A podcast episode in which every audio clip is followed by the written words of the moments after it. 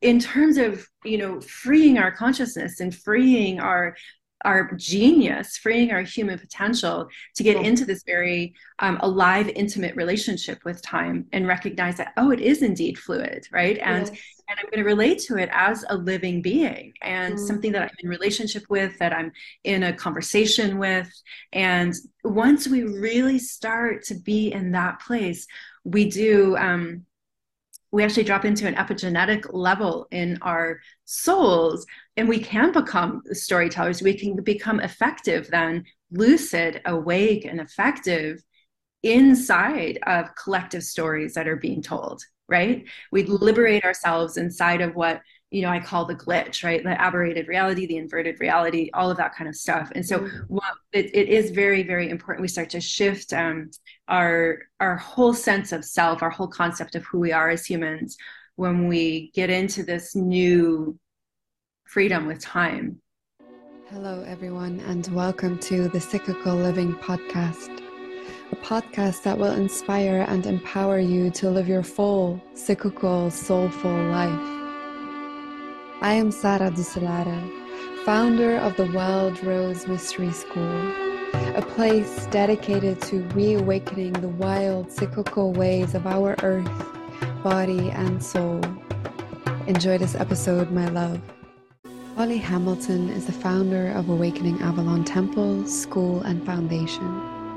The temple is a vibrant global community dedicated to restoring the Avalonian, Arthurian, and Grail mysteries. The temple offers experiential and embodied education for spiritual leaders to anchor their mythopoetic gifts and emerge to serve as an awakened and thriving future for our world. She works globally with many of the top teachers, mystics, and guides in the divine feminine leadership community. She, she deeply believes in the power of an engaged spirituality to change the world.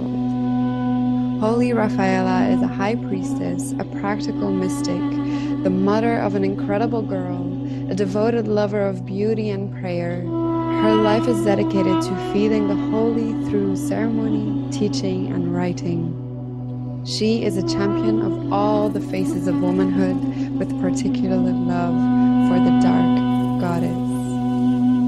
Hello, everyone, and welcome to the second season of the Cyclical Living podcast. And I'm delighted to be here with Holly Hamilton, who is one of my main teachers. And so I am overjoyed that I can start the second season with her by my side. So, a big welcome and a huge thank you for joining Holly to this mm. podcast.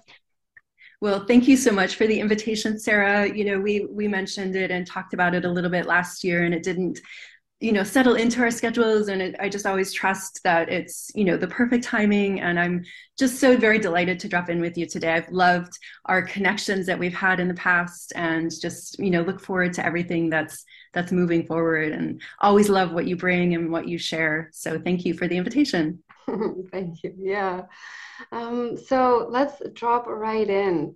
The podcast is called Cyclical Living, and I love to ask to the guest what cyclical living means for them because it's a very ancient way of living, but it has been overshadowed and forgotten a bit with the modernization. And um, yeah, so could you give us your perspective on what cyclical living means to you and yeah. how you embody that? Yeah. Well, I love this topic. It was one of the reasons why I really had just a full, a holy yes to you know our conversation today. I feel like it is. I know I'm preaching to the choir with you, but, but I feel like it's it's one of the the things that actually heals us at a profoundly deep level, right? Um, as you mentioned, our modern cultures they're um, industrialized. They run on these very false values that capitalism embeds and entrains us into.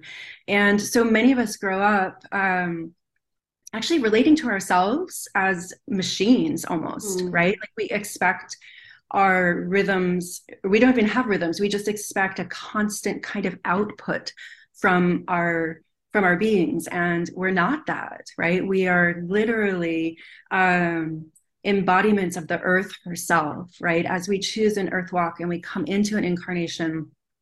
Um, from the Avalonian Druidic tradition that I teach, we actually draw um, a body from each of the elemental realms, from air, fire, water, and earth, and those um, those are very primal realms, and they they combine and you know our soul guides the organization of each of the elemental bodies into the wholeness of what will serve in our particular lifetime.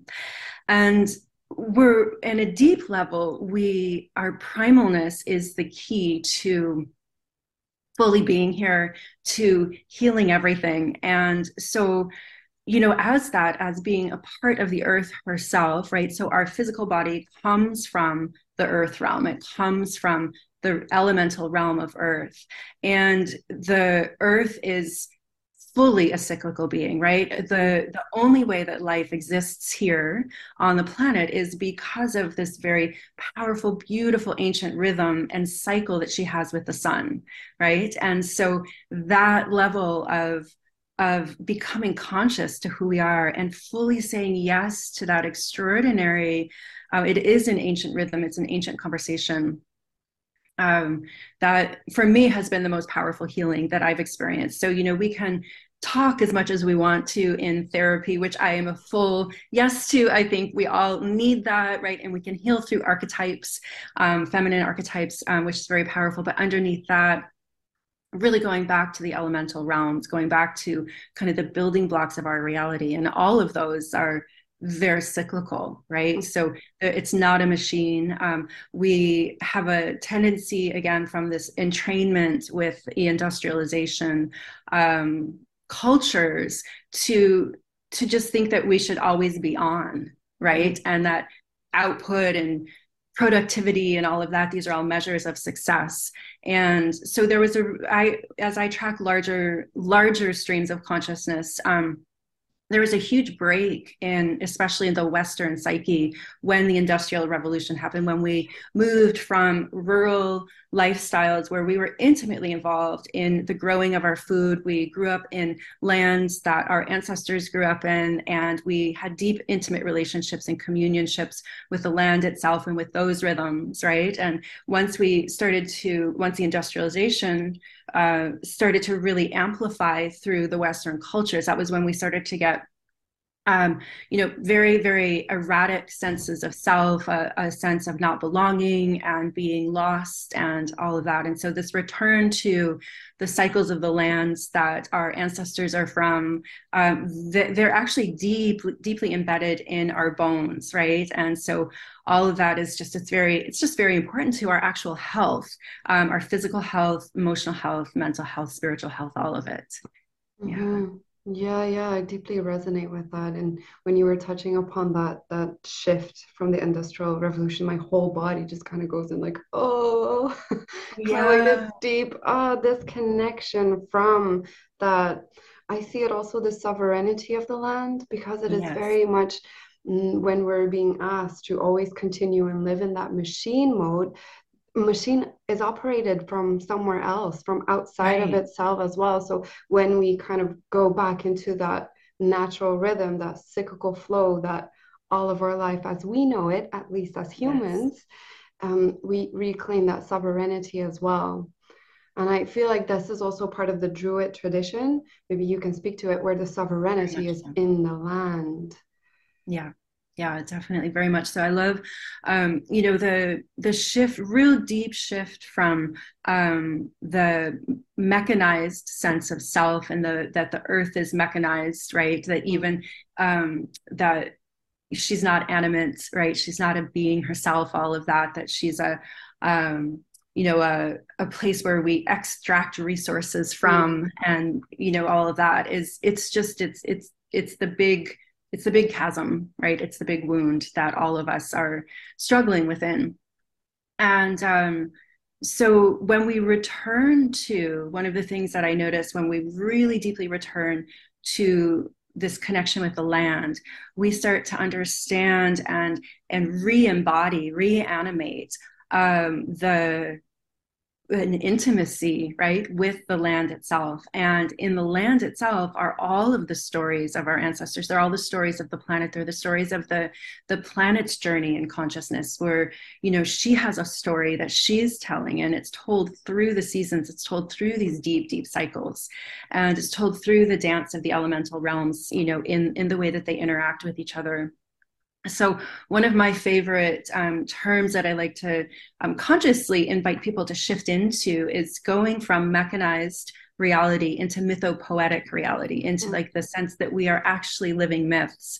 You know, we can trace um, fairy tales, we can trace mythologies to the fact that the, these stories, um, which are really maps to our uh, collective human consciousness, our collective psyches, um, they actually rose out of the landscape. They rose out of land, sea, and sky. They rose out of the the living wisdom that's in these realms. And you know, in in the same way that um, we can look at evolution as like wow you know we all came from water to begin with and then we developed these physical bodies as well and you know all all of it right it's just we're actually a living myth right now and that to me it's just it's so extraordinary. It's that that exchange of connection the exchange of life force.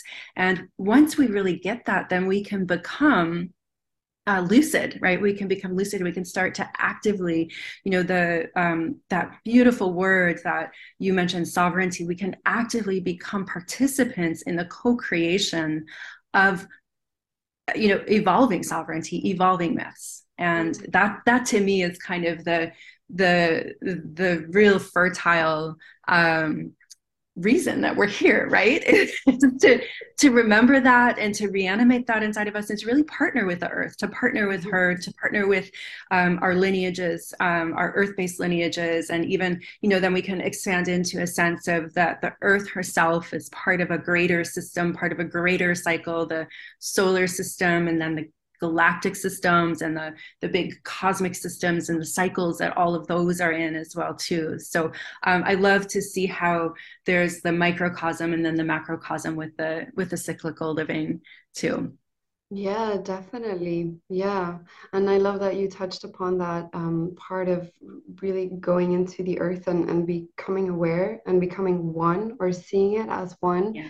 And that brings it back to me to the very mundane, simple things as eating. Yeah and yes. that we are constantly feeding but also giving and taking in this way with the earth yeah. and i have one friend and he says it beautifully he says when we're talking about the Garden of Eden, what we mm. often forget is that if it's a garden, that means that humans were gardeners. Mm. So if yes. you really want to be yes, returning to that. the Garden I get the chills Eden, with that. Absolutely. totally yes, yes, to that. Yes, yeah. yes, yes. Yes, exactly. And so I love that because it becomes so simple. And as you yeah. said, is we can do so much talk therapy. We can do all that. Mm. We can do the shadow work from the mind right. do all that, which is so important. And definitely the mind plays a hugely important role where to me, the stories that we speak kind of enters through the mind, but then bringing it down into the body and actually living it and seeing it in the simple mundane things of eating yes. or cleaning with I don't know essential oils instead of chemicals that are not good for our microbiome or the planet and they come yes. in plastics so it's and that's what i love about cyclical living is it's a very vast concept and you can make it as mysterious and mythical as we want with the cosmic cycles and the earth cycles and the stories and the myths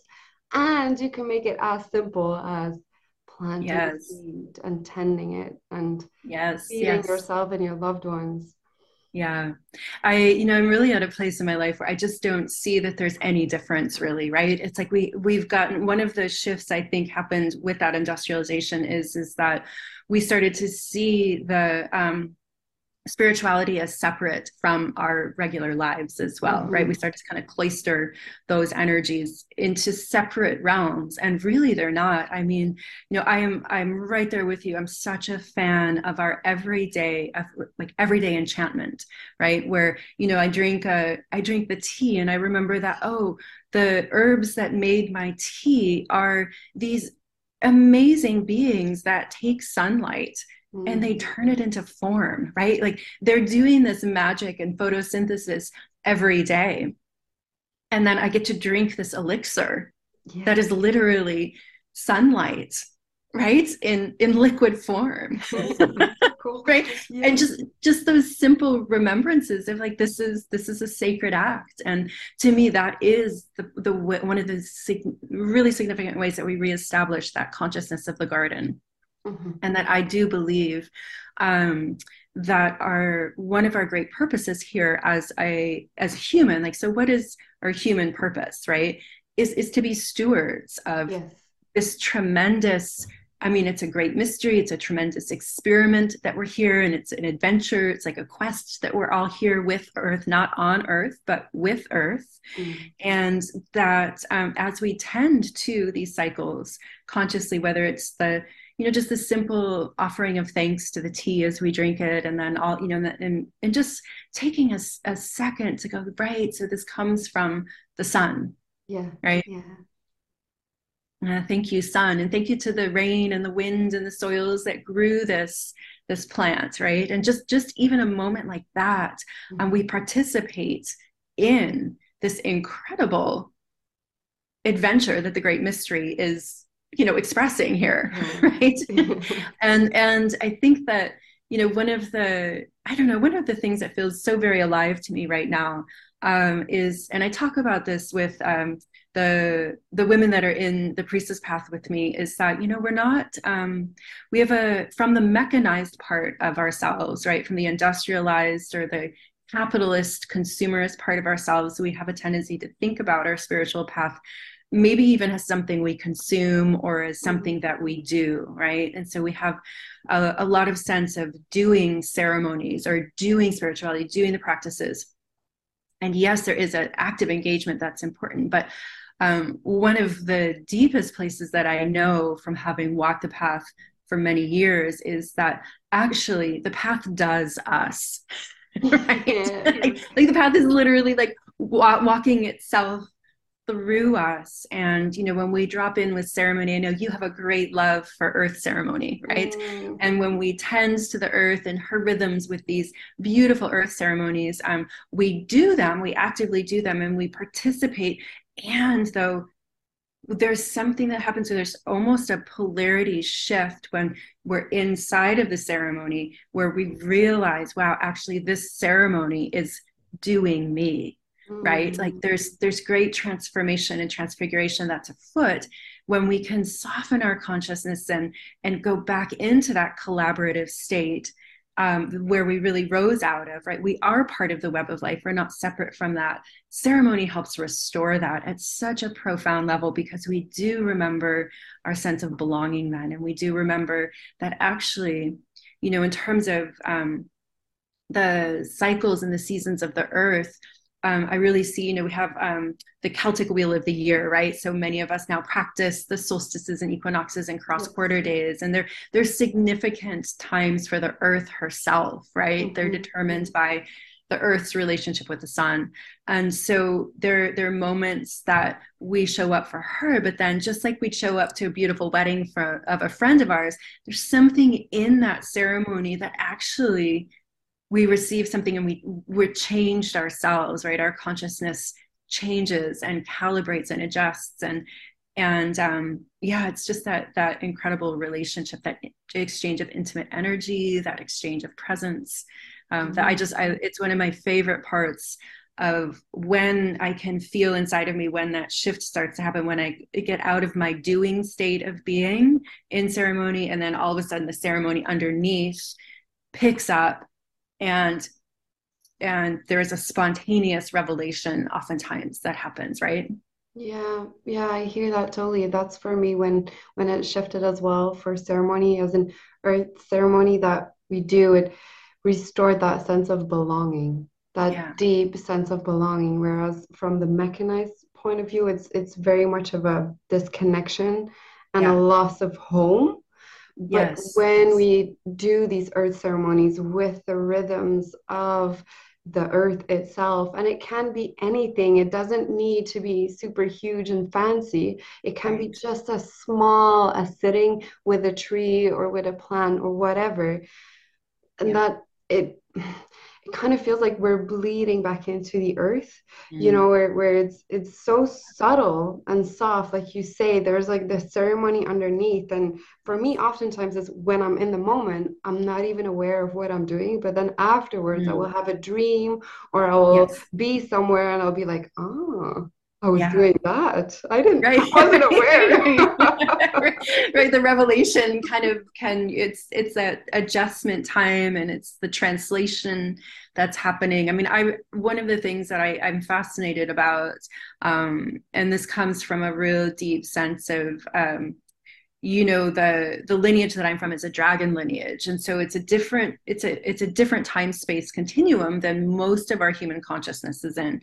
Mm-hmm. and it it moves in a different way. And so from that assemblage point um, the world is really very different. It, it would be like you know um, we can see you know science now we can look through the eyes of a of a bee and we can mm. see different colors. Or we could you know we know that dogs have just this incredible sense of smell that we as humans aren't we don't access as much but as we reclaim this belonging as we shift from that mechanization and we shift back to you know i don't like to throw it back too much to romanticizing ancient ways of being because we want to reclaim what's there but we also want to be in the now and mm-hmm. recognize that actually the now is the point of power right and we don't want to be in a fantasy of thinking oh everything was perfect back when yeah. whatever right before industrialization etc mm-hmm. because a lot of the technology these days that we actually can say yes to some of it because it does free us up in many ways and you know for instance just even you and i connected right mm-hmm. through you know our love hate relationship with social media yeah.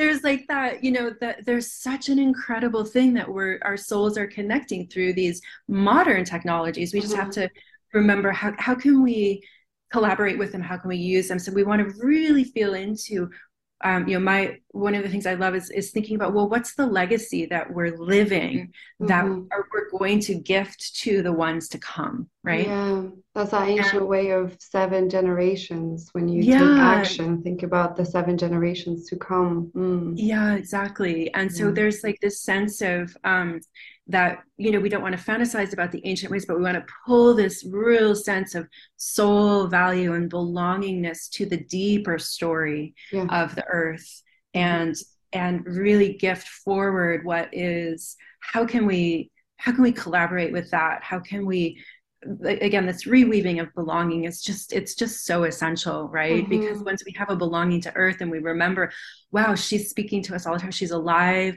these elemental realms are alive the animals have deep powerful medicine to share with us the plants do all of that that then you know our job is to caretake that right mm-hmm. it's to support the thriving of that and mm-hmm. um you know we all know that when we're when we're young right so we all know that mm-hmm. and then we we forget as we entrain more into into that mechanization so yeah Indeed.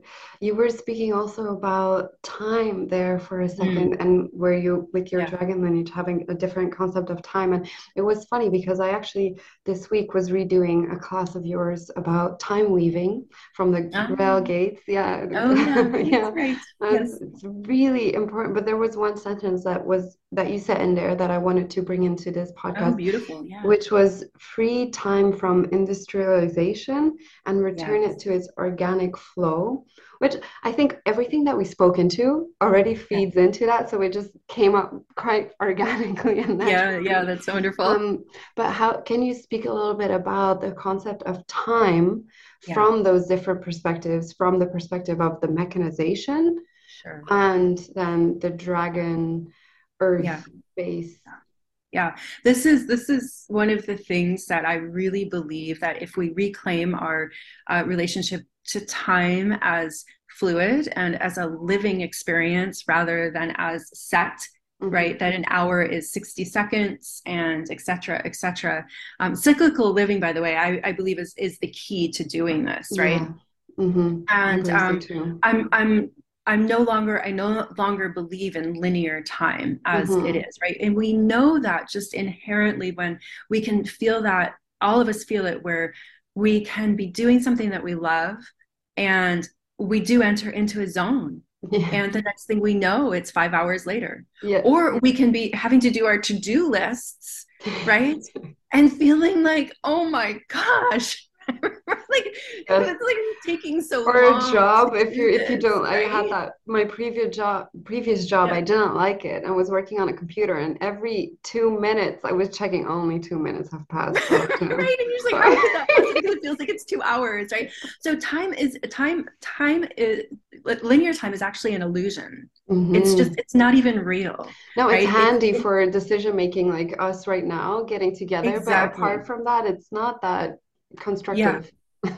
no it can it, it can actually imprison consciousness right and mm-hmm. so when we um, break it for, and that's one of the things that did happen with industrialization right so we got out of before industrialization we were waking with the sun and going to sleep with the sun right and for women especially mm-hmm. when we get out of that circadian rhythm out of that seasonal rhythm, our hormones go really whacked out. Our moon cycles get mm. they can get very painful. It's one of the reasons that I see so many women struggling with their menstrual cycle is because of this um, yeah. this industrialization that happened, mm-hmm. right? So, um, but returning back to the time piece, um, consciousness runs. So time is how we organize our flow through space I oftentimes I, I don't it's hard these days to talk about um, I I'm trying to pull back and away from too much over generalization of getting into like, oh, this is masculine and this is feminine,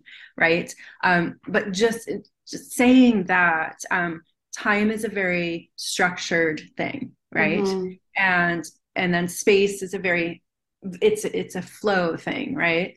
And so we can think a little bit about that the time is masculine and space is feminine. It's not exact and I, and again i really i, I want to say that really specifically because there's been a, a dogmatic thing that's been going on in polarity teachings and this kind of thing where we just we we're we're um, assigning things gender right as gender itself is evolving. And so anyway, just want to just drop that in really clearly to just encourage everyone um, to to let go of any dogma around these kind of things. So they're just they're just terms that I'm using quite quite loosely, but they, they're helpful in terms of understanding. Well, time is an organization of space, and and it's very again it's it's chosen by humans, right? Mm. So we decided at one point that oh there's we're going to measure with a clock 60 seconds equals an hour and that and there's so many hours in a day and then the day starts at this time and et cetera et cetera.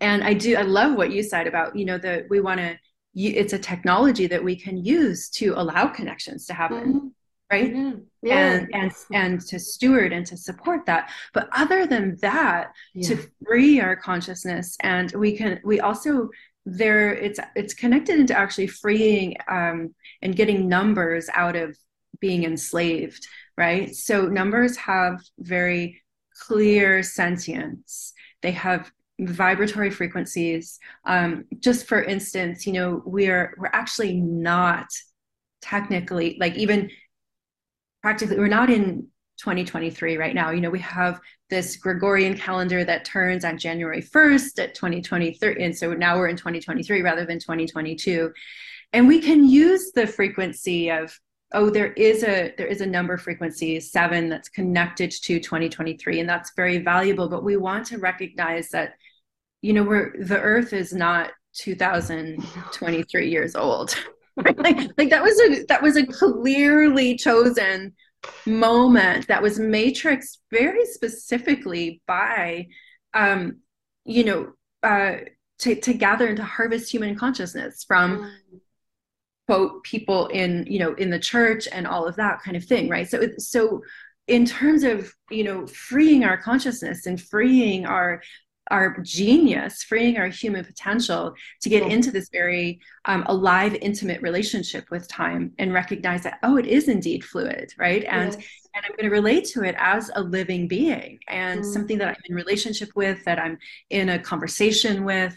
And once we really start to be in that place, we do um, we actually drop into an epigenetic level in our souls and we can become storytellers. We can become effective then lucid awake and effective inside of collective stories that are being told right? We liberate ourselves inside of what you know i call the glitch right? The aberrated reality the inverted reality all of that kind of stuff. And so mm-hmm. what, it, it is very very important we start to shift um, our our whole sense of self our whole concept of who we are as humans when we get into this new freedom with time mm-hmm. it's it's extraordinary yes. right it is yeah mm-hmm.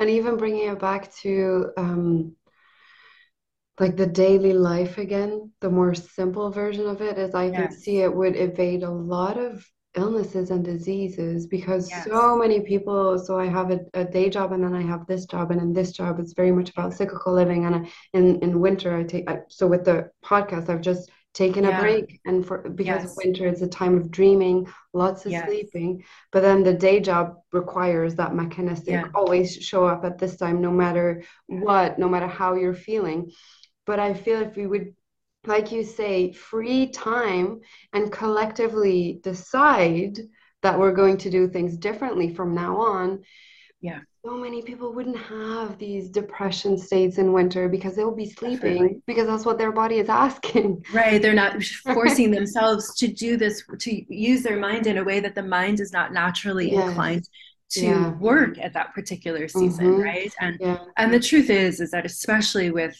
the um lack of rest that we now get in the quieter seasons um, are the, the possibilities of our vibrant health diminish significantly when we don't get that rest when we don't get that downtime yeah. you know yeah. and we're we literally evolved as part of those seasons so mm. uh, yeah i mean so so many illnesses on all the levels would yeah. start to resolve and with... even the programming of the mind because yes. i was having I, um, I was at the winter solstice in newgrange which is a very ah yes i remember seeing some of your images they were so vibrant and so i could feel all yes. of the magic of those yes uh, we did yeah. some powerful geomancy there with beautiful yes. souls um, so that's in ireland for people that don't know newgrange very powerful sacred site and i was there and i had like this revelation of a bit of a dark thought where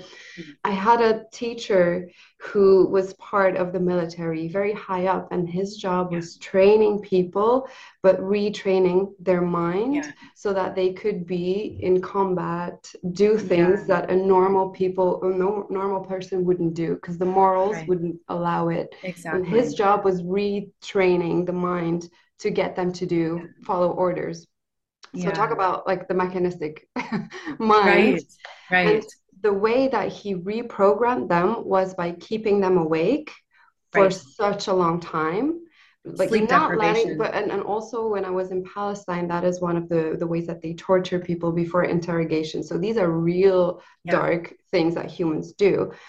And that was the revelation that i had with that is if we are all of us on tired on a consistent basis because we are living in that nine to five well for more most people it's yeah. way less because of traffic and all that.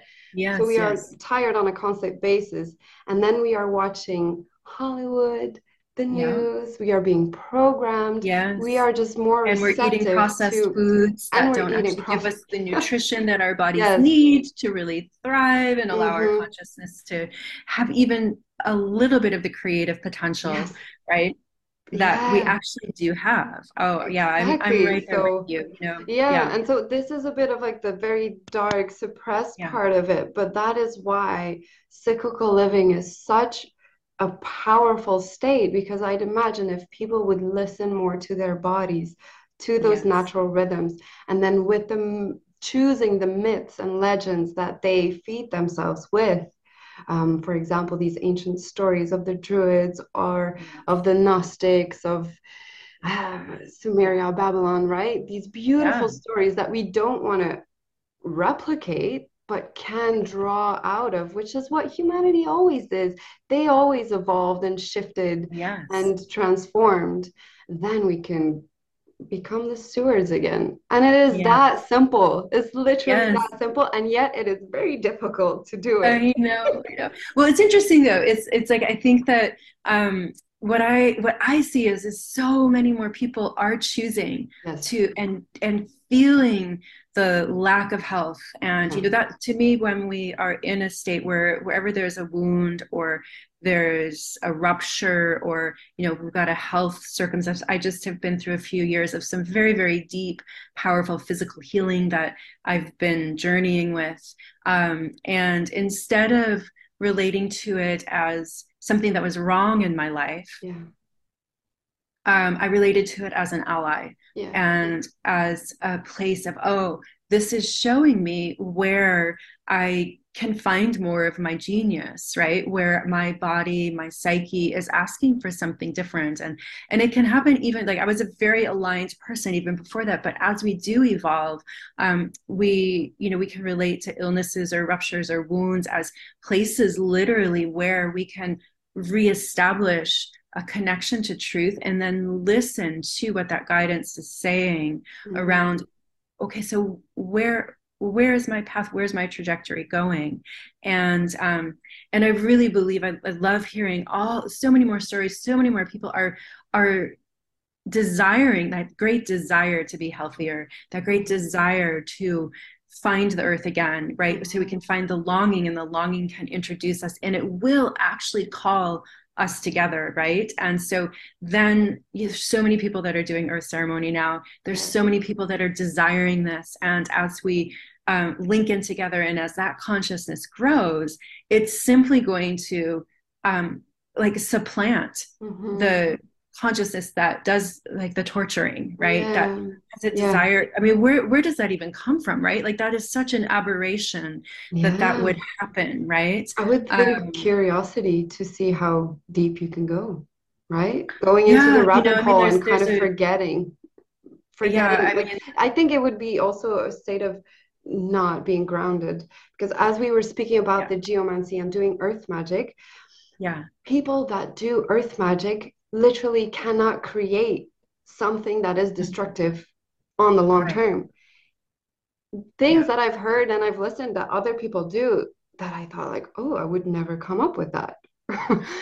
because if you I was just talking with my daughter about this the other day. You know, she she showed me some show, right? And that's how the programming happens, right? It's well, it's happening now through TikTok and you know, through oh, all yeah. these all the media, right? I mean, it's propaganda, so much of it. Um, but I'm like, where I would never even think of some of these things, right? And and so, but as we what we want to do then is we want to feed the collective consciousness yeah. with empowering yeah. mythologies, yes. with the frequencies of health, with yes. the frequencies of oh wow you know this has been my experience and all this. So one of my favorite things to do you've heard me talk about this before um, i think i shared it in the emerald path last year um, is to find places of sacred sites that are mm. on local the local landscape where you are. And sacred sites can be places where you know two streams come together. Um, it can be places where there's an outcropping of rock really actually the whole planet is sacred, right? Yeah. The whole planet yes. is a sacred site. So it's not like you can be a park, uh, you know, just down the street yeah. from your a potted plant. It can be, you know, mm. your your bed. Yeah, right? your body, literally your yeah. body, your consciousness, mm. right? So, in any case, you know, going to a sacred site of choosing, and then, you know, at these times of the equinoxes and the solstices and the cross quarter days or a turning of the moon we have a beautiful new moon coming up this weekend um, then we can sit in those places and we can offer our prayers into the earth, right? And it can, they'll go out through the ley lines and they'll infuse into, because at that level, that level of primal consciousness in the land, which is dragon consciousness, that connects us all. Yeah. That is shared territory. The earth is common ground for all of us. Right? And it, that's where you know when we drop down into those layers um, we can't lie in those layers. We we do belong in those layers. Um, and so it's in you know it's like really the healing right now is is a collective healing that we're all afoot with. So you, we can pray into the earth herself you know into the waterways. We can pray into the dragon lines. We can pray into you know even into streets where streets now channel consciousness yeah. right like the champs-elysees in france it was specifically created like that to channel energies through the city right um so we can with with our free will choice the simple things even of just saying a really simple prayer of like i pray for all of the girl children in this city to remember that they are loved mm. right just something as simple as that right and our our our desire to do that and our our simple action of that it impacts so tremendously yeah. through the collective state. And then what i feel it does is i feel it actually purifies that collective state of consciousness where love returns to it. And then those thought those like those aberrated thoughts just don't have the same kind of power because not as many people are thinking them. Yeah. Yes. Yeah. Indeed. And yeah. also it brings the other people on your path yes i feel yeah. and and not even like that that's the magic of it was when um, for a long time my my rational mind was like mm, that's so weird to do but when you do it and you yeah. just follow that desire for, follow the heart and the womb yeah. because it's very much of the lowered territory and yes. then you do it and it comes back and it just shows time and time again yeah. how much of an effect it has yes. and how powerful it was and about the sacred sites um, mm I remember also once in your course you were saying that on these specific times of the solstices and whatnot, it can be empowering to go to these sacred sites. Yeah. But also when you go to the Tor, or I had that experience at Newgrange, they are yeah. so packed with people. Yes that yes. don't know what they're doing. so yes. much is going on. And I've noticed that for me to keep that clear channel Yes. Wow. I, that was a, I was initiated into a whole new level of mastery. Yeah. To be able to keep that channel very difficult. Yeah. And I think yeah. therefore next time instead of me going to Newgrange itself, well, who knows? But I, I think yeah. it would be nicer to go to one of the lesser known, yes. there five or ten people, and you can co-create yes. and have one clear voice seeping yes. into the earth or going out Yes. And then yes. that also, which because these earth ceremony things, it's also very much collaborative. We can do it solo, but we can do it together yes. in group. And then that brings a new level of connection, yeah. empowerment. And when it's shared, it's just the value increases. Um, Absolutely. It. It's, yeah. it's an exponent, it's like that exponential thing where it's not one plus one, like one person and one person equals two. It's actually one plus one equals 11, right? So that's a, that's, that's a different like it's a different base in math and it's a different you know we think oh that's not true but it actually is in a different time space continuum right so it's a it's a place where we do amplify each other exponentially not just as an addition but it's yeah. a exponential kind of mm-hmm. vibratory amplification so kind of feel the Fibonacci a little spiral. bit yeah yeah can i can i anchor yeah, yeah. in one specific thing from what you said um, sure the the piece about when we go to some of the sites on big days that are becoming more and more well known so we've got more people that are showing up to well known sacred sites on things like solstices and equinoxes.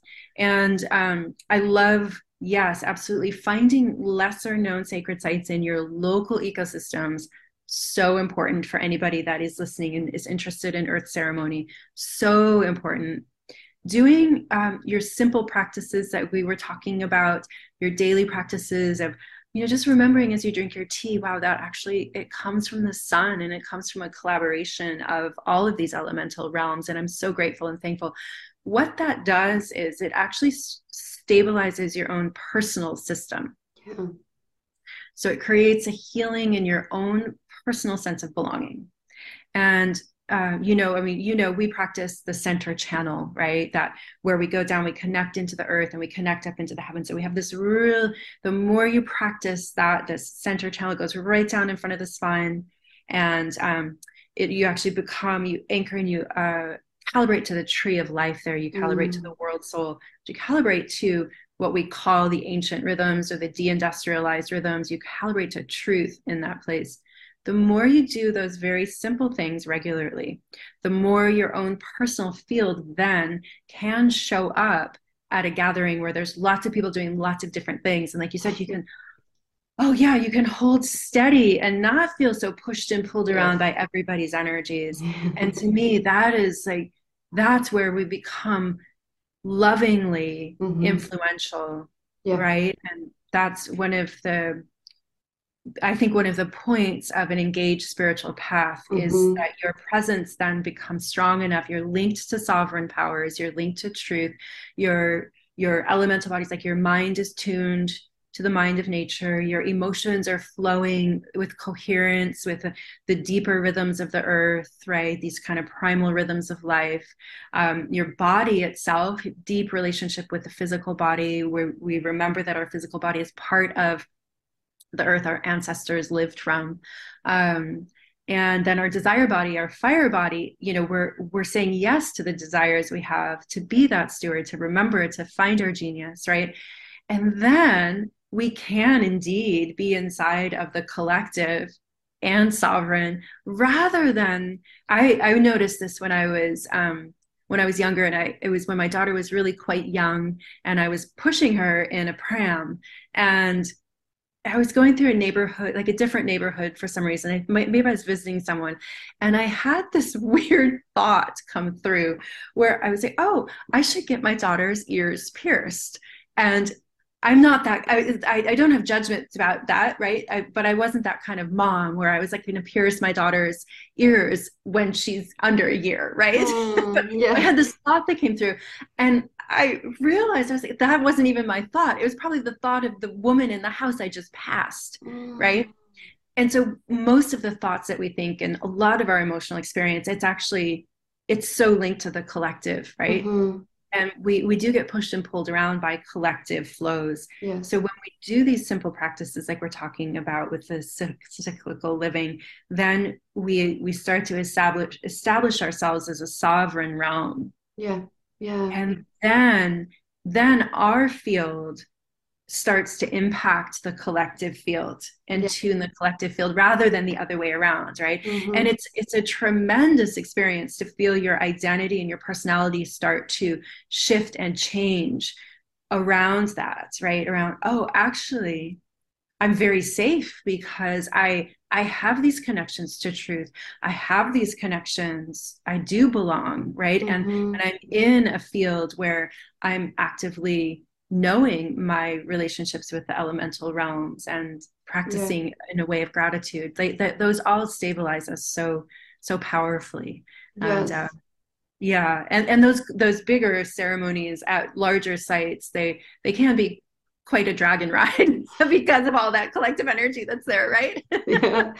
yeah indeed but then that that anchoring that is like you say it's it's important for in those types of um, big ceremonies, but also in daily life. Yes. I've I noticed that yeah being a priestess it's not just when we go into ceremony kind of right.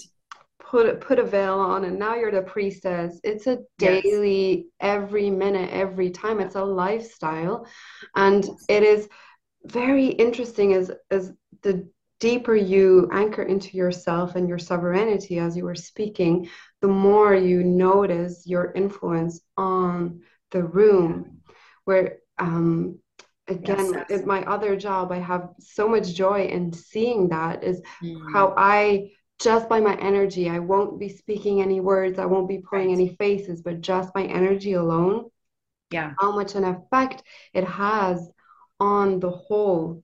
And it's Absolutely. really really interesting to notice. But I, I think it's interesting that when we when we have that desire to do that and to come within yeah. if we would all be that sovereignty it wouldn't be, i think many people have a fear of that if we're all sovereign and doing it for ourselves then there wouldn't be any coherence but that's mm. that's not it that's not how no. i see it but if we all yeah. do it it's kind of like yeah. with an orchestra if every yes, single person carrying an instrument is a master at that instrument yes. then they can play the most harmonic concert ever yeah but if yeah, there's absolutely. only one very good musician and all the rest are just following him it's going to be a bit like yeah it's not it's not quite as you know expressive of a symphony yes. right yeah no, i think yeah. that's that's such a beautiful point and you know what i find is is that the i think because the industrialized consciousness is so separate that you know when there's there's a thought of being focused in on the self could be selfish but when you really do that is especially when the focus is to link with the elements link with the land link with the earth all of that that actually when we do choose that and we focus on our self practices and all of that what's underneath all of that is then it only amplifies the desire for collective thriving. Yes. Right. You find that clarified even more. You find yourself even more committed to common health, common wealth, right? How can we really thrive all together? Mm-hmm. Yeah, indeed. And that reminds me of that piece that you touched on with women and their menstrual cycle. That's yeah. really where I focus on massively. Yes. It's about reclaiming the sovereignty yeah. over our body and our menstruating body, but also the um, the other years when you cross over into menopause. Yes. And it is there that I find most women also, again, is that simplicity of living with the natural cycles of our hormones yes. that has such a massive ripple effect on our families, our yeah. places where we go, where we gather, and just giving ourselves that permission to rest uh, when we're bleeding, and then be active on the other parts and going like that outward, inward, yeah. outward, going into that flow, it increases the quality of life of everybody around you because we won't have that. I noticed a lot of women that I work with, the crashes just don't happen because right. instead of having action, action, action, crash, it's just flow, action, rest. And it gives permission to those around us also to rest. When a woman who is in her uh, bleeding days takes her rest, she gives permission to her partner, her man, or even mm. if, if, if it's in a, a heterosexual relationship, yeah. of course. Yeah, yeah. But the men also get permission to rest and not always be active. Yes. So again, it's not selfish. It's very much of showing up as a leader that Absolutely. gives permission yeah or kind of like a permission slip not you know yeah. right and so yeah. that's what i've noticed as well is like the well-being of everyone increases mm-hmm. if one decides to uplift yeah. their own energy absolutely definitely mm-hmm. um i want to say one thing too about like specifically about the hormones with the menstrual cycle that i find is really important i know we won't have a lot of time to go into into this but i always like to drop this into a conversation about our women's cycles. Um, so, with my own journey around reclaiming hormonal health mm. and really going into right into that deep kind of sense of oh the the mythopoetics of the body mm. and, I, and there's there's a couple terms like mythobiology and mythogenetics right and uh, that our DNA and even the, the hormones themselves are sentient flows of energy. Mm. Right. So estrogen, one of the things that I'm very curious about that I noticed with myself, I have tracked that and, and with a lot of the women that I work with too, in when when estrogen starts to spike, um, I, I tracked it in myself. I've tracked it in my daughter and lots of lots of women. Like there can be a sense of, um, uh, oh, like a a low self-esteem that starts to happen right? So when when girls go through puberty and the hormones start to really move and flood mm. and there isn't a ceremony of honor for the first blood and there isn't teachings around what is this deep rhythm of fertility and femininity? Yeah that's happening right? That those lost arts of the feminine and of what's actually going on in a woman's body as the womb is waking up to be able to create new life. And what is the deeper purpose the poetic purpose even not just the science of it but the poetic purpose of the hormones? So one of the things i i'm really I, i've been following along is that i believe that estrogen is meant to create enchantment and that we actually as women we do it's a part of our health to do magic as part of a natural expression of our hormonal flows mm. right and that originally girls as they went through that rite of passage would have been you know they would have entered into the red tent or they would have entered into a women's circle of some kind where uh, elder women would be teaching about some of these deeper magics of the earth and about the deeper magics of the feminine body and yeah. all of that and that i really think that one of the kind of um, struggles that we can find and and and this just it just simply goes hand in hand. It's parallel with the science of it. It's parallel with you know tending to your hormonal health on an herbal level and all yeah. of that.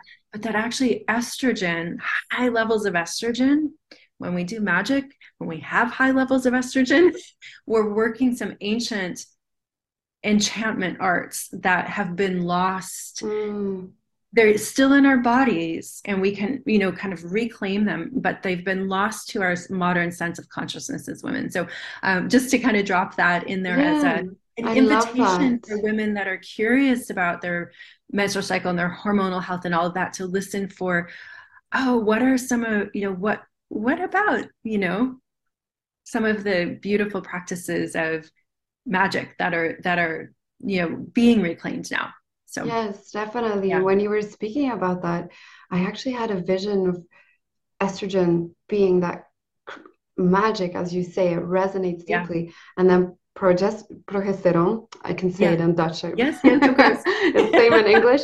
Progesterone is about maintaining it. Yes, exactly. That could be, it's a yeah. stabilization of stabi- your creation. Yes, Exactly. Yeah. And so the estrogen enchants something, mm. it kind of seduces it into being because as the estrogen spikes, we're ob- like we're woo, we're yes. out we're, we're actually the body wants to enchant. Yeah. Right? Like yeah. it literally that's its natural expression, that that mm-hmm. feminine sense yes. of you know when the flirtations happen, it's yes. when you feel all the of that. attraction right? is higher.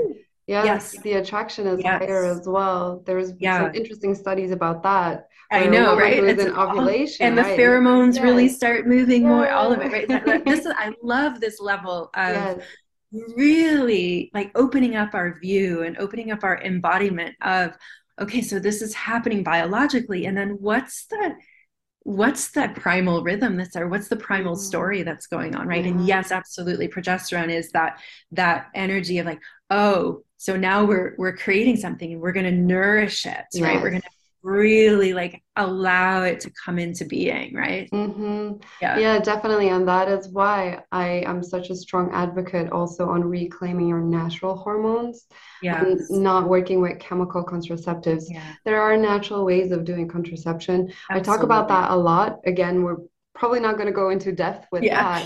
that but that also weaves in perfectly with reclaiming that cyclical living and stepping out of the mechanized way um, yes. that is a key that is well to me it is one of the keys as a fully embodied woman really is yeah. to live with the natural hormones and even if it's after menopause um, still there is oh, a flow going on and i would say yeah. with the women that i know it's even more powerful afterwards like the cro- the queen crone she is yes she's spicy. Yes. one of the things I, one of the deeper teachings about menopause that um, I really feel is important is that so before menopause, when we're bleeding, we're very linked into, um, co- again, collective archetypes of mother and wife, right? And mm. there's there's very much the our bleeding time is so much about creating the next generation biologically right like that's the that's the biological purpose it's like it's creating the next generation creating the family sustaining the family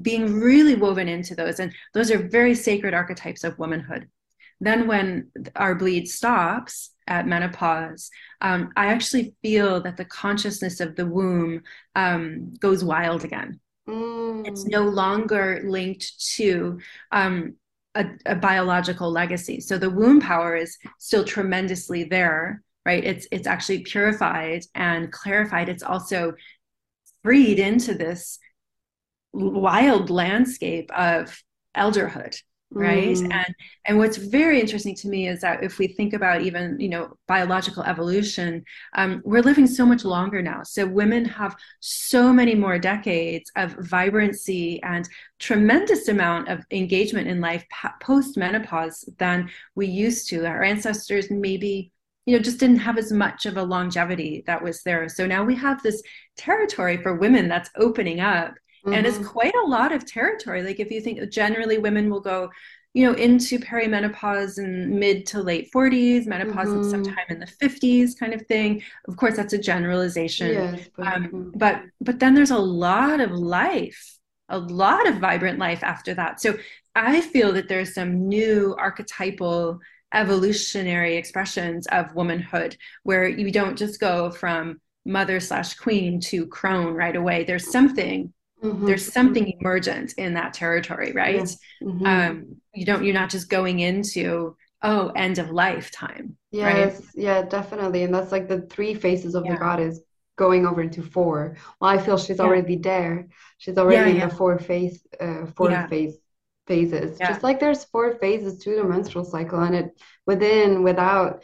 And the interesting thing about the menopause as well is that humans are together with killer whales and mm-hmm. one other type of whales the only species that go that women go into menopause that they stop their bleeding mm-hmm. and um, they did some very interesting studies about that where the community as a whole thrives better with yeah. these wise women yes. because they take care of the mothers who are taking yes. care of the next generation yes. and then that oh, again is absolutely. that longevity yeah which yeah. ties into before we hit record um, you were speaking about the family line and mm-hmm. reclaiming our space in the family line and maybe we can briefly yeah. talk about that before yeah. we close because it was so interesting and very important yeah and as we've been speaking about earth magic and grounding into ourselves that also yes. means reclaiming our close kin um, yes, and that yes. is definitely something that I'm also a strong ad- advocate for, where yeah it's it's more fancy to go travel into far and wide right. lands and do these crazy cool things and speak yeah. about amazing stories for our Instagram and whatnot. But sitting at home, ah, and over the, I had a lot of cringe moments. I'm just gonna speak it in here. I had a lot of cringe moments over the Christmas period of the yeah. amount of stories and reels of, oh, if you're going to your family and you're going to get triggered and traumatized. Oh, right, Seriously, right. Most families are not that bad, and there's right. yeah. So that's that is so interesting. I I love this. I love this gateway. Thank you for bringing us back into this because I think that there are a lot of very false storylines mm. that amplify the wounds. Yes, there are valid um, dysfunctions for sure, for that sure. need to heal. And there's challenges that we have across generations and families. Absolutely. And I do feel that this is one of the things that since the industrialization and all of us moving away into cities, like moving mm. away from the mm. lands that our ancestors came from, that we did have breakdown of family systems right? And the amplification of wounds happens then right? The, psych- the psychology and all of that. And the truth is is that family systems are they're they're meant to be um, human family systems are actually primal embodiments of like the bloodlines of the planet right? Mm-hmm. and cross generational connections heal heal those collective family systems and then they heal the earth because of that right? So the transfer of wisdom between generations is a legacy piece and it's so important right now. And i also feel that it's very linked to um, well the um, what did you say? It's kind of the glamorization of oh this fancy glamorous luxurious lifestyle off in a foreign country or you know whatever very sparkly and exciting and all of that. But we're we're it separates us from the simple things of life that actually give us the sovereignty back right? That actually give us the power back. And healing our families is so significant and healing the different roles that we play in our families. I know i was before we hit the record i was sharing about how um, i'm currently I, I actually have a um, a life in britain and i have a life in the states. And my family my mother and father are in the states. And so um, they're heading into their end of life period now. And you know, so I'm here in the States more. And I've been reflecting so much on how, yes, I'm I'm a high priestess and I'm a mother and um, I'm I'm coming towards my, you know, my transition into menopause and all of that. Mm. And so, you know, I have all of these roles that I play. And actually one of the most significant roles for me as a woman is my role as a daughter. Mm. And that doesn't mean that I'm not also a grown woman right that i i have i have a whole realm of you know the awakening avalon temple that i've created and developed and i have i have a whole life as a grown woman and in that um i find that i'm I I'm so enriched, and this is just from my own self. It isn't even from my parents or anything like that, but just that I want to be a good daughter, right? Like not in any kind of a way where it feels like it's oppressing me or anything like that but i want to take care of my parents yeah. i want to i i val i as myself i value being a daughter mm-hmm. i value being I value that role for myself, the wisdom that's there, how I can tend to my parents as they go towards their crossing. Um, and I feel like these are things that get that have gotten obscured mm-hmm. and are you know, kind of almost um, uh, not really demonized, but in a way a little bit, you know, where like you were saying, oh, it's it's so glamorous to do this life where we leave where we come from and we leave our families and we go off and create our own lives, and mm-hmm. nothing wrong with that. It's just oh there's so much power in our generations right? Yeah. there's so much power. And i mean and you know my family was a mess you know to be honest both of my lineages just have a ton of trauma in them that need a lot of healing. So it's not like it's like this perfected family system at all. Mm. um, and there's you know just in the same way that there there's just power that's there. And i also am very committed to um, my motherhood and not handing down the same traumas and yeah. and i find that actually you know going back in my my own internal mm-hmm. deep sense of being a daughter and taking care of my parents feels just so important for some reason personally yes. for that but i also feel that it is something collective to as grown women to reclaim and really reestablish our connection to well what is daughterhood for us right mm-hmm. Yeah, yeah, definitely. And reclaiming those stories for yeah. ourselves because there are so many gifts in that as well. Yeah. And when you were speaking, I have the same with my grandmother, where mm. I really value being a good granddaughter and yeah. I make it a decision to visit her yeah often and it's like a rule i have with myself and again it's not a rule that is oppressing me or bending right. sideways where but it is enriching me and yeah. getting to know my grandmother is also getting to know who i am because i literally exactly. come from her and so we're yes. part of each other and i've noticed yeah. it works in the other way around as well as where you said that your family is not perfect and had so much um, trauma in there but i feel that if we go to them from that state of sovereignty, we heal them as well Absolutely. and their wounds just by being ourselves. And with my yeah. grandmother, she grew up in a time where women were not allowed to speak as much, but she is a very mouthy lady. But yes. she has learned not to speak it directly, but just like sit there grumpy and say what, what doesn't work. And I really challenge her to speak her yeah. truth directly to me, but not yeah. in a way of like mm, with, with right, with, but just an, like an invitation. It's like, oh, I want to hear, Grandma. Exactly. Exactly. Yeah. I want to yeah. hear and I want to speak and I want to listen. And uh, that really helps me to understand which stories are alive in my bloodline and my DNA yes. because it does come to that. Yes, they're mythopoetic, but like you say, mythobiological, mytho, yes. it's like the DNA, the stories that we, that our family lived, that's what's in our body physically. Yeah. So if we get to know them through our literal lineages, they're so yeah. much easier to shift and transform and then not give them on to the next generation yeah so yeah Completely, completely agree with that one. Yeah. Beautiful. I love hearing about your connection with your grandmother. yes, yeah.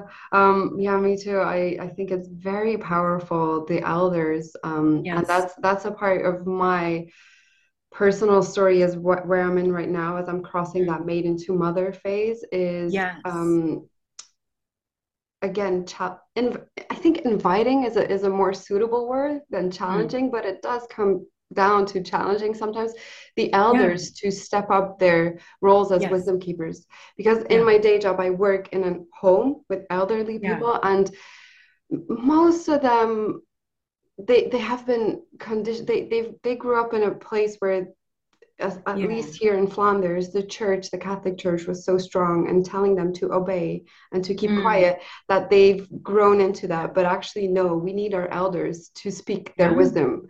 We don't need yes. them to be silent and hush and right. don't say anything. We need them to speak up, speak their wisdom, because that elders these grandmothers grandfathers they take care of all of us. And so that's a big part of my personal um, yeah, transition right now is to invite the elders to be their wise yeah. self and don't just be there like a lump of like oh i don't have any right and to tell their stories. I mean this, their stories heal right? And mm-hmm. even just speaking them just even to your ears right? Like yes. your body will hear it and remember and right there's there's a lot of lost wisdom that's happened there. And and i do think that this is an important transition that we're in in terms of um again revaluing eldership and yeah. revaluing you know choosing that again to say mm-hmm. actually i want to hear this i get it, it's the same kind of energy of oh it's not so glamorous right going yeah. out into this like you know amazing international life but sitting down in like who are the elders of your family and your your ecosystems and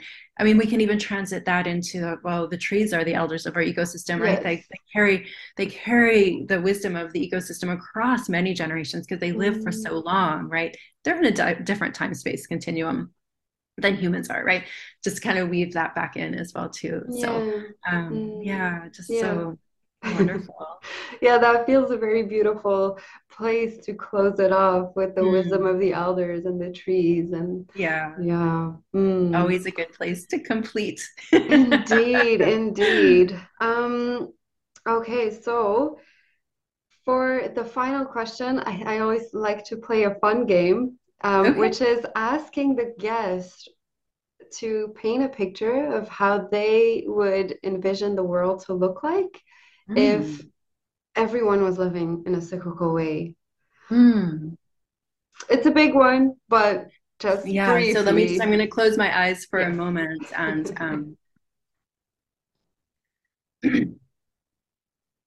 well, I definitely immediately see right more of um, in the druid traditions we would call it the shining realm which is the mm. time space continuum of the the fae right that kind of it, it, it is an enchanted realm where you know people are finding their genius and are living that with the support of others and we have councils that include animals and plants and the sentience of the rivers and all of this and we have a it's a very inclusive mm. um uh we right? And less i mean i don't even I, I, say this but i'm not certain about this. I don't think there's less centralization. I think there's still cities but somehow they're they're very woven in right? And there is that kind of core presence of gratitude for mm-hmm. our lives right? Gratitude giving thanks for you know, like we know where our food comes from right? Mm-hmm. we know mm right? We just we we've we trace that and that's been tracked and and honored. Um,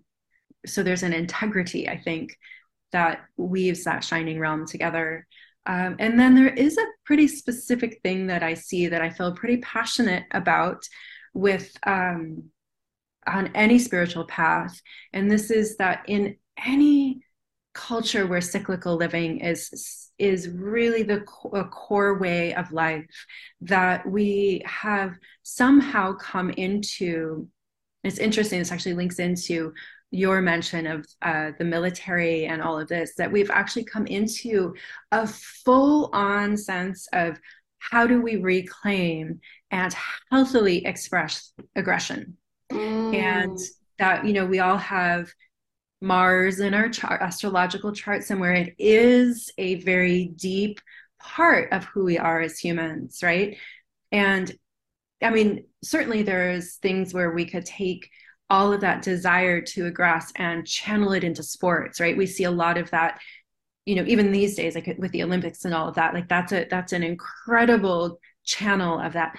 And so, but that specifically to me is one of the foundational um, focuses that when we are living in a culture where we're all really thriving, mm. that we've taken the desire and the need for challenge, which is a very Mars warrior, like we've got that, that's tended to very precisely through probably eldership, right? through belongingness, mm. through like just, just that it's not, it's not either exalted into the military or shunned as mm-hmm. a damaging thing right yeah. that yeah. it's actually it's integrated and it's it's got its place yeah right Mm, yeah. That's beautiful. So that's what comes to say right now. I mean, I think if you asked me in a different moment, I might have said something different, right? Probably, but it's it's really beautiful, and I and I see your vision very clearly. Yeah. if people want to work with you, mm. um, what are your current offers, and where can yeah. they find you? For sure, there are links um, below yeah, um, yeah, but beautiful. speak a bit about your offers as well? Yeah, so my website right now is it's being revamped. Um, there is a temporary website that's up. It's awakeningavalontemple.org. The the main website is awakeningavalon.com. Um, right now, it's just a landing page, and there's a beautiful video, you know, invitation into the Priestess Path. This year, through Awakening Avalon Temple, we're going to be running a foundations year. It's called Song of the Dragon, and it incorporates um, two of the most beloved courses that are required courses for the Priestess Path of Avalon. Um, and all the information will be out on the website soon. Um, you can also find me on uh, Instagram at, at Awakening Avalon Temple and on Facebook at Awakening Avalon. Um, and so those are, you know, you can go to, I think both websites now have a place you can put your, people can put their name in onto the newsletter list and mm. yeah. find out more information there. Yeah. Amazing. So, again, a big, big, big warm thank you for joining for this beautiful conversation. And mm-hmm. uh, yeah, I hope you have a beautiful rest of your day. You and, as well too, beautiful sister. It's just uh, lovely to have spent this time with you, and I look forward to all the ways we weave in the future as well. So, mm-hmm. blessed be. Me too. Blessed be. I want to thank you for listening to this episode, my love. If you feel inspired to work with me on a deeper level, then I invite you to check out my offers on my website, wildrosemysteryschool.com, or through Instagram, where you can find me as dous.sarah. And for now, sending you much love and cyclical bliss. Bye bye.